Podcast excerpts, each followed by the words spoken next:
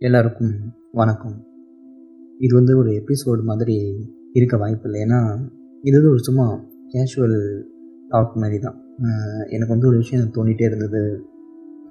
ஒரு நைட் வந்து நடந்துட்டு இருந்தேன் நான் நடந்துட்டு இருக்கும்போது ஒரு விஷயம் ஞாபகம் வந்துச்சு. என்னுடைய ஒரு வாழ்க்கையில் நடந்த ஒரு சின்ன இன்சிடென்ட் தான். ஒரு இன்ஸ்பிரேஷனல் மூமெண்ட் அப்படின்னு சொல்லலாம். சரி கண்டிப்பாக இதை வந்து நம்ம ஷேர் பண்ண நல்லா இருக்கும் எல்லாருக்கிட்டேயும் அப்படின்ற ஒரு தாட் வந்தது தான் நான் என்ன நினச்சேன். ஓகே இது நம்ம பேசாமல் போட்காஸ்ட்டில் ஷேர் பண்ணால் கொஞ்சம் நல்லாயிருக்கும். கேஷுவல் டாக் அப்படின்ற மாதிரி ஒரு டைட்டில் மாதிரி வச்சு கூட நம்ம பண்ணிக்கலாம். அந்த டைட்டில் நான் வந்து தெளிவுபடுத்தணும்ல. நான் எதை பற்றி பேச போகிறேன் என்ன பண்ணுறேன் அப்படின்ற மாதிரி சின்ன டைட்டில் அதுக்காக அப்படின்னு.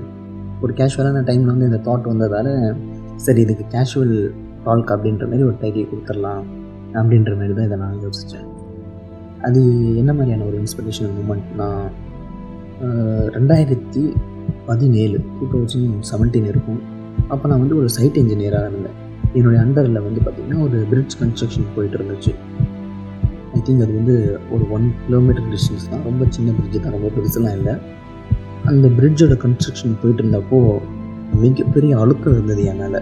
வேலை அழுத்தம் அதிகமாக இருந்துச்சு. அதாவது நான் தான் அந்த சைட்டோட இன்சார்ஜாக இருந்தேன். அப்போ வந்து எப்போ வந்து இது முடியும்? என்ன செலவுகள் ஆகிட்டுருக்கு என்ன மாதிரியான மெட்டீரியல் அட்வான்ஸில் தேவைப்படும் அப்படின்னு சொல்லிட்டு பயங்கரமான சில விஷயங்கள் அப் அப்டேட்டில் வைக்க வேண்டியதாக இருந்தது. அந்த வேலை அழுத்தம் அப்படின்னு சொல்லுவாங்க பார்த்தீங்கன்னா அந்த ஒர்க் ப்ரெஷர் அது வந்து நான் உணர ஆரம்பித்தேன் பயங்கரமாக என் மேலே விழுந்துட்டு இருந்தது. அந்த நேரத்தில் நான் வந்து அதிகம் நண்பர்கள்கிட்ட கூட நான் பேசியிருக்க மாட்டேன். அவ்வளோ வந்து என்னை நான் தனிமைப்படுத்திட்டேன். ஏன்னா சின்னதாக மிஸ் ஆச்சுன்னா கூட அவ்வளோதான் நிறையா லாஸஸ் ஆகிடும் நான் வந்து பதில் சொல்ல வேண்டியதாக இருக்கும். அப்படின்ற ஒரு பதற்றமும் தயக்கமும் அதிகமாக இருந்ததாலேயே நான் வந்து அதிகமான சில நண்பர்கள் ஈடுபாடுகளையும் நான் ஈடுபடல. ஏன்னா நம்ம வந்து அந்தமாரி ஃப்ரீ டைம் ரொம்ப ஸ்பெண்ட் பண்ணிட்டா எங்கே மிஸ்டேக்ஸ் ஆகிடுமோ அப்படின்ற ஒரு பயம். ஆனால் அது நிச்சயமாக அது உண்மை கிடையாது. அந்தமாரி வந்து அந்தமாரி பண்ணுறது இன்னுமே தப்பு. அதுவே அது வந்து நம்ம வந்து நம்மளோட ஃப்ரெண்ட்ஷிப்பை இழந்துருவோம் அப்படின்னு தான் நம்ம அதில் சொல்ல முடியும். அதனால் அது வந்து நம்ம வந்து சிம்பிள் தான். பேலன்ஸ் பண்ண கற்றுக்கிட்டா போதும்னு நினைக்கிறேன். அது என்னுடைய அனுபவத்தில் நான் தெரிஞ்சுக்கிட்டேன். ஓகே நம்ம பேலன்ஸ் பண்ணால் போதும். அதை ரொம்ப பயந்துட்டேன் நான் நான். அந்தமாரி ஒர்க் ப்ரெஷர் இருந்ததால் நான் வந்து ஒரு ஸ்டேஜில் என்ன நினச்சிட்டேன்? இதை விட்டு எப்படா போவோம்? அப்படின்ற மாதிரியான ஒரு ஃபீல் நம்ம விட்டு எல்லாத்தையும் தூக்கி கலாச்சிட்டு போயிடணும். நம்ம நிற்கக்கூடாதீங்க அந்த மாதிரி ஒரு ஃபீலில் இருந்தேன். அப்போது நான் யோசித்தேன் சரி இது இப்போதைக்கு என்னால் ஆனால் விட முடியாது. ஏன்னா அந்த ப்ராஜெக்டை கை வச்சுட்டேன். அதை கண்டிப்பாக முடிச்சு கொடுத்தாதான் என்னுடைய பேரும் நிற்கும் நானும் அந்த ஃபீல்டில் வந்து தெரிய வரும். ஓகே இந்த பிரிட்ஜ் வந்து இவரால் கட்டப்பட்டுச்சு அப்படின்ற மாதிரியான ஒரு பேர் என்னுடைய பேர் வெளியே வரும் அப்படிங்கும்போது அந்த ஒரு விஷயத்துக்காகவும் நான் அந்த இடத்துல என்னை நானே தக்க வைக்கணும் அப்படின்றதாகவும் நான் நின்றுட்டேன் அது எல்லாத்துக்கும் யோசிச்சு நிற்கும்போது ரொம்ப வந்து வெறுத்து போன ஒரு மூமெண்ட்டுன்னு சொல்லலாம். முடியல என்னால் இதுக்கப்புறம். அப்போது என்னால் வந்து சுத்தமாக முடியாததால் சரி வேலையை விட்டுறலாம் அப்படின்ற ஒரு மனநிலையிலேயே நான் வந்து வேலைக்கும் போயிட்டுருக்கேன் நான் சைட்டுக்கும் போயிட்டுருக்கேன். இருந்தாலும் ஒரு வேண்டா வெறுப்பு அப்படின்ற மாதிரி தான் போயிட்டுருந்தேன். அப்போது நான் வந்து என்னுடைய சைட்டுக்கு ஆரம்ப காலகட்டத்தில் வந்து பார்த்திங்கன்னா ட்ரெயினில் தான் போயிட்டுருந்தேன். அப்போ வந்து ரூட் அப்டேட் எதுவும் இல்லாததால் என்னுடைய பைக் நான் பயன்படுத்தலை. ட்ரெயினில் தான் போயிட்டுருந்தேன். அப்போ ட்ரெயினில் போகும்போது ஒரு நாள் இதே ஒரு வெறுப்போடையே நான் போயிட்டுருக்கேன். அப்படி போகும்போது ஒரு நாள் என்னுடைய அந்த சைட் இருக்க ஏரியாவுக்கு போக வேண்டிய ட்ரெயின்லையும் ஏறிட்டேன். ஏறி உட்காந்ததும் சரியாக ட்ரெயினை வந்து கிளம்புறதுக்கு ஒரு சின்ன லைட்டாக ஒரு மூமெண்ட் கொடுக்குது. மூமெண்ட் கொடுக்குது. அந்த நேரத்தில் வந்து ஒருத்தர் வந்து ஏறுறாரு. என்னென்னு பார்த்தா அவருக்கு கண்ணே தெரியலை. கண்ணு தெரியல நான் கொஞ்சம் அவர் வந்து கவனிக்க ஆரம்பிச்சிட்டேன். என்னடா கண்ணு தெரியல பார்த்தா ரன்னிங்கில் வந்து ஏறி இருக்காரு அப்படின்ட்டு யோசிக்கிறேன். உள்ளே ஏறினதும் அவர் வந்து பார்த்திங்கன்னா அரேஞ்ச்மெண்ட்ஸ் எதுவும் பண்ணுறாரு அவர் சின்னதாக கீழே பை வச்சுருந்துருக்காரு. அதை நான் வந்து சரியாக கவனிக்கல. ஏன்னா அது வந்து கையில் அப்படி கீழே இருந்தது. உடனே அவர் ஏறினதும் உள்ளே வச்சுட்டாரு போல போய் அப்போ உடனே என்ன பண்ணார்?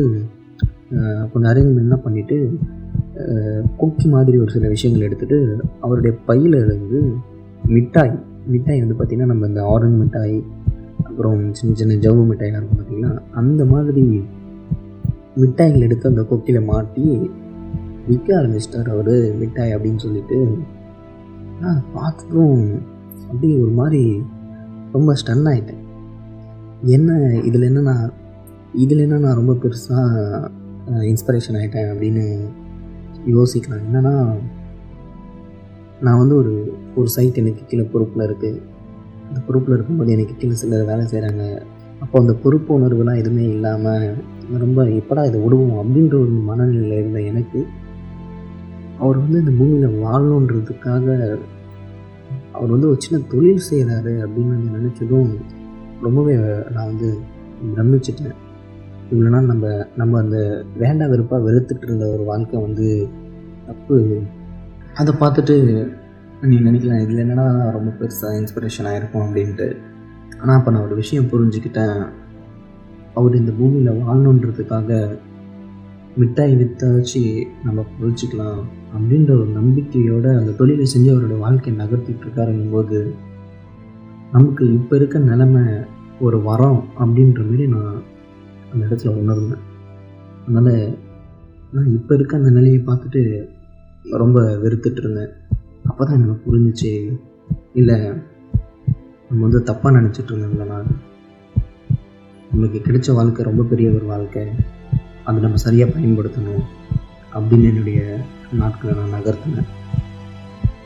அதேமாரி லாக்டவுனில் எல்லாருமே வீட்டில் இருந்துகிட்ருக்கோம் நிறைய பேருக்கு வேலை நடந்துகிட்ருக்கோம் அதை விட அதிகமாக நிறைய பேருக்கு வேலை போயிருக்கும்.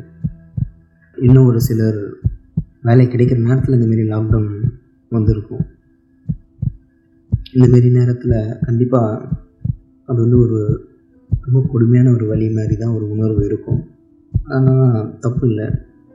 இந்த நேரத்தில் வந்து உலகமே ஒரு பயத்தில் இருக்குது உயிர் பயத்தில் இருக்குது அப்படின்னும் போது கொஞ்சம் கொஞ்சம் கேப் எடுத்துக்கிறது நல்லது தான் இந்தமாரி வீட்டில் இருக்கிறது ஆனால் ரொம்ப கஷ்டமாக இருக்கும்.